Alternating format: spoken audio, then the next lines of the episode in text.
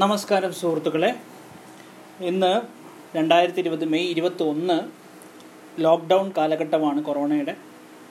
നാലാം ഘട്ട ലോക്ക്ഡൗൺ നടന്നുകൊണ്ടിരിക്കുന്നു. ആകെ ലോക്ക്ഡൗൺ രണ്ട് മാസത്തോടടുക്കുകയാണ്.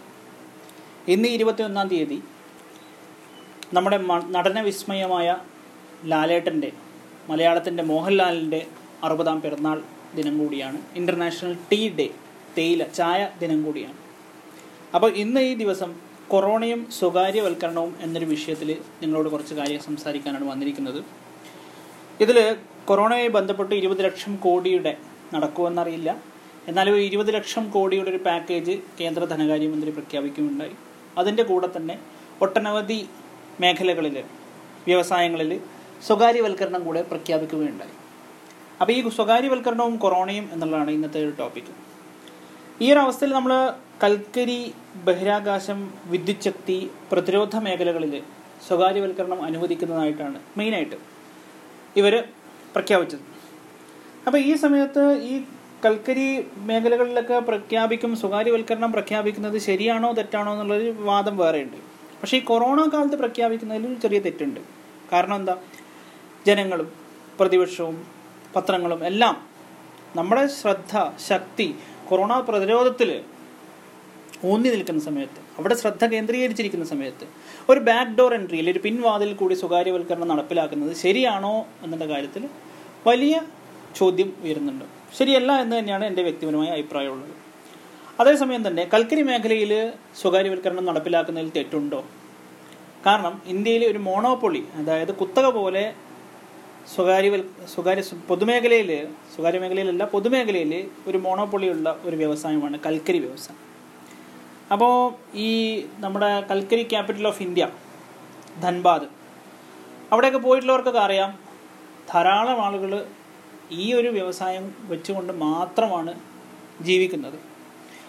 കൽക്കരി കൈകൊണ്ടും മറ്റും അത് എടുത്തുകൊണ്ട് അത് ഡെയിലി ഏജന്റുകൾക്ക് വിറ്റുകൊണ്ട് നൂറും ഇരുന്നൂറും രൂപ സമ്പാദിക്കുന്ന സാധാരണ തൊഴിലാളി മുതൽ വലിയ ഉദ്യോഗസ്ഥന്മാരും വലിയ വലിയ ബിസിനസ്സും ഒക്കെ ഇതുമായിട്ട് ബന്ധപ്പെട്ട് കൽക്കരിയുമായിട്ട് ബന്ധപ്പെട്ടിട്ടുള്ളതാണ്.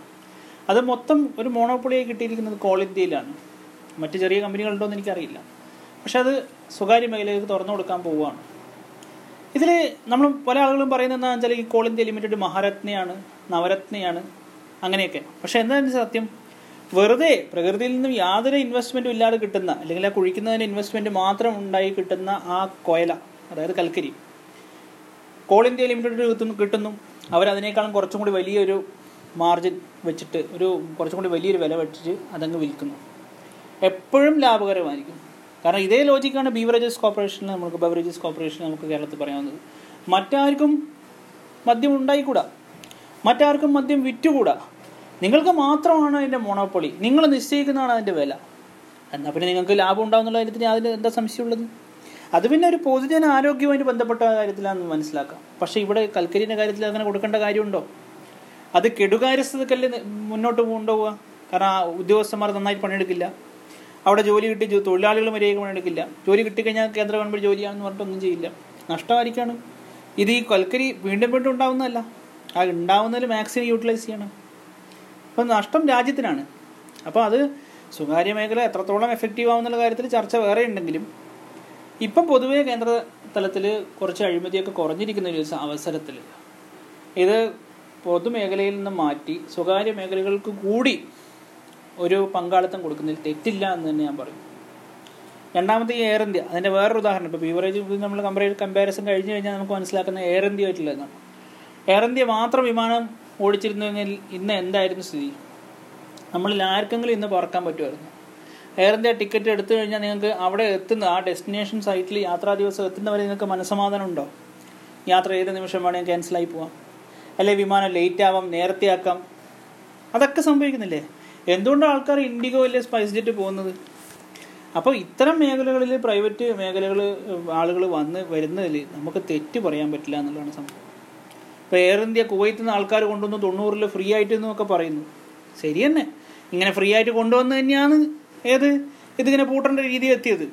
ഏഹ് അതും നിങ്ങൾ മനസ്സിലാക്കുക മൂന്നാമത്തെ ഇപ്പോൾ ബഹിരാകാശ മേഖലയിൽ. ബഹിരാകാശ മേഖലയിൽ അതൊരു സ്പേസ് മേഖല വെറുതെ തുറന്നു കൊടുത്തു കഴിഞ്ഞാൽ ഒരു പ്രതിരോധ രംഗത്ത് ഒരു പ്രശ്നം ഉണ്ടാവുമെന്ന് നമുക്ക് മനസ്സിലാക്കാം. പക്ഷേ ഇതേ സമയം സ്പേസ് എക്സ് എന്ന് പറഞ്ഞാൽ എലോൺ മസ്കിന്റെ സ്വകാര്യ കമ്പനി സ്വകാര്യ ഉപഗ്രഹങ്ങൾ വിടുന്നില്ലേ?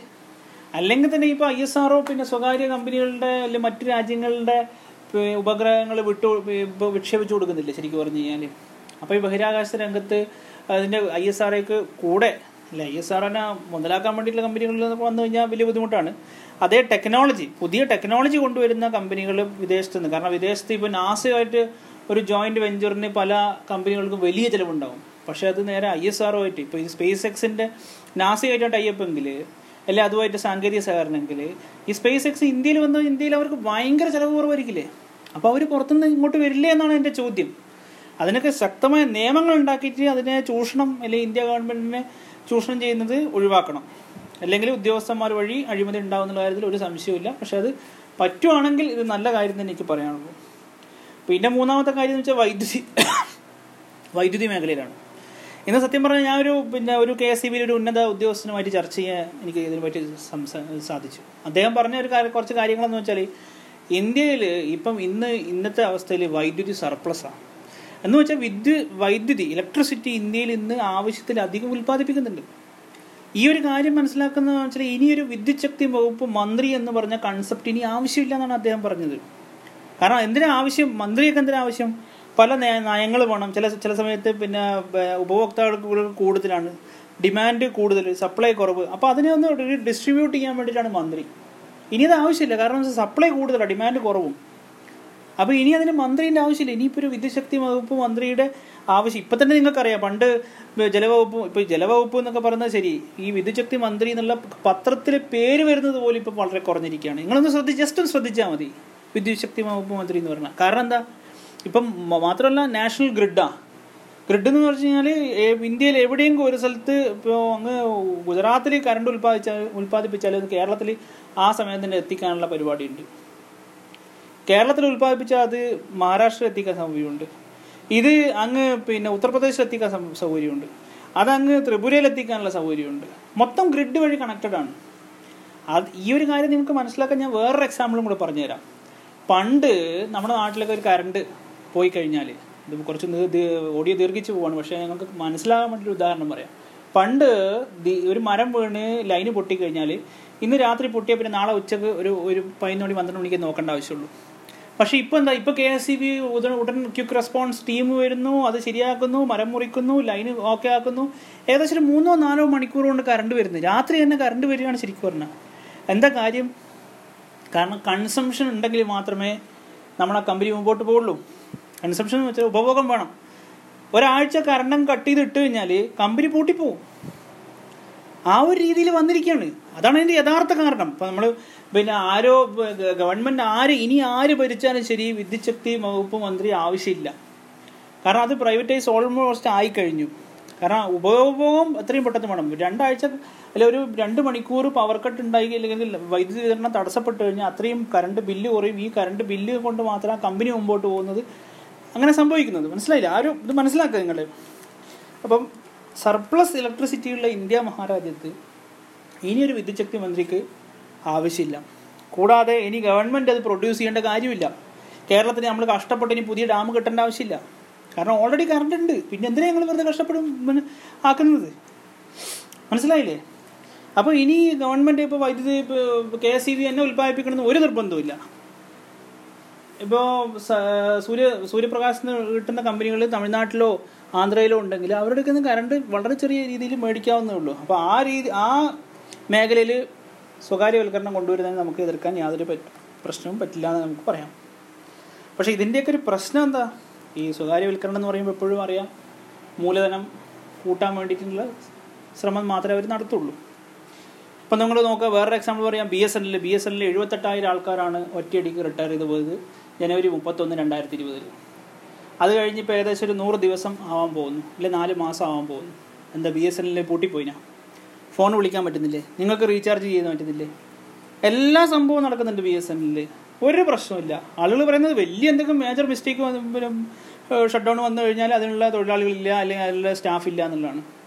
അപ്പം മനസ്സിലാക്കി എഴുപത്തി എട്ടായിരം ആളുകൾ ഉണ്ടായിരുന്ന സമയത്ത് എങ്ങനെയാണോ ബി എസ് എൻ ആക്കിയത്? അതുപോലെ തന്നെ ഇന്നും പോകുന്നു ഇന്നും നടന്നു പോകുന്നു എന്ന് പറയുന്നതിന്റെ അടിസ്ഥാനം എന്താ? ടെക്നോളജി ഉഷാറായി പോകുന്നു. അല്ലേ? ടെക്നോളജി അത്രയും അഡ്വാൻസ് ആണ് അത്രയും ആളുകൾ ആവശ്യമില്ല. അപ്പോൾ അതുപോലെ തന്നെയാണ് ഈ കെ എസ് ഇ ബിന്റെ കാര്യത്തിലും സ്പേസ് എക്സിന്റെ കാര്യത്തിലും അല്ലെ കൽക്കരിന്റെ കാര്യത്തിലൊക്കെ. കണ്ട് പണ്ടൊക്കെ എന്ന് വെച്ചാൽ ഒരു അമ്പത് പേര് കഷ്ടപ്പെട്ട് കിളച്ച് അതിനെയൊക്കെ ഉപയോഗമാക്കുന്ന സാധനം ഇന്ന് മെഷീനുണ്ട് അപ്പോൾ അത് ശരിക്കും പറഞ്ഞാൽ കോൾ ഇന്ത്യ ലിമിറ്റഡിന് പിന്നെ തൊഴിൽ നഷ്ടം ഉണ്ടാക്കില്ല തൊഴിൽ നഷ്ടം ഉണ്ടാക്കും. അപ്പോൾ ഇതിനെതിരെ ബി എം എസ് എന്നത് ആരൊക്കെയോ എതിർത്തു എന്നൊക്കെ പറയുന്നത്. അതൊക്കെ വെറുതെ ഇങ്ങനെ എതിർക്കാനേ പറ്റുള്ളൂ. എല്ലാവരും എതിർപ്പ് പ്രഖ്യാപിക്കും. പക്ഷെ നമുക്കതിന് വേറെ വഴിയില്ല എന്നുള്ളതാണ് ഇന്നത്തെ ഒരു ഇത്.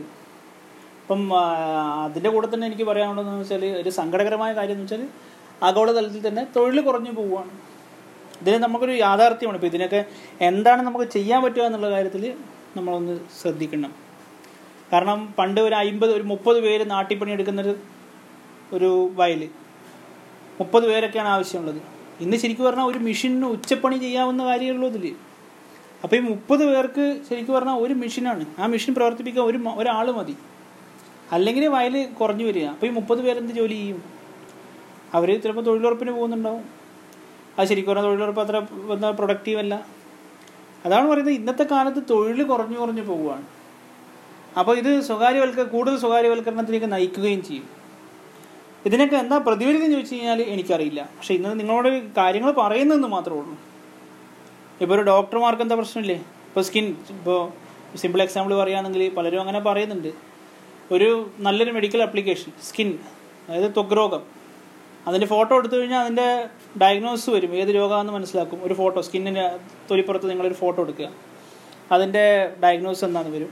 മരുന്നും അതിന്റെ കൂടെ തന്നെ വരുന്നൊരു അപ്ലിക്കേഷൻ ഉണ്ടാ ഉണ്ടായിക്കൂടെ?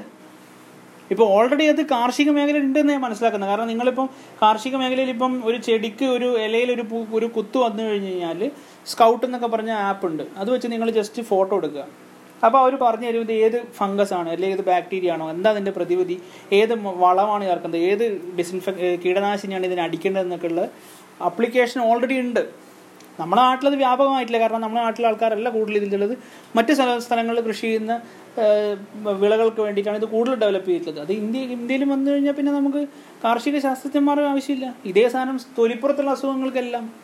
അത് ഫംഗസ് ആണോ ബാക്ടീരിയ ആണോ എന്താ വേണ്ടതെന്നുള്ളതിനൊക്കെ സ്കിൻ ഡോക്ടർമാർ പക്ഷേ അത് സ്കിന്നൊക്കെ വലിയൊരു ഏരിയയാണ് ഞാൻ മനസ്സിലാവുന്നൊരു എക്സാമ്പിൾ പറഞ്ഞതെന്നുള്ളൂ അപ്പം രാജ്യത്ത് ശരിക്കും പറഞ്ഞാൽ ടാലന്റഡ് ആയിട്ടുള്ള ആൾക്കാർ ജീനിയസ് ആയ ആൾക്കാർ പൊങ്ങി പൊങ്ങി വരുന്നുണ്ട്. അവരുടെ കയ്യിലേക്ക് സമ്പത്ത് കുന്നുകൂടി വരികയും ചെയ്യും.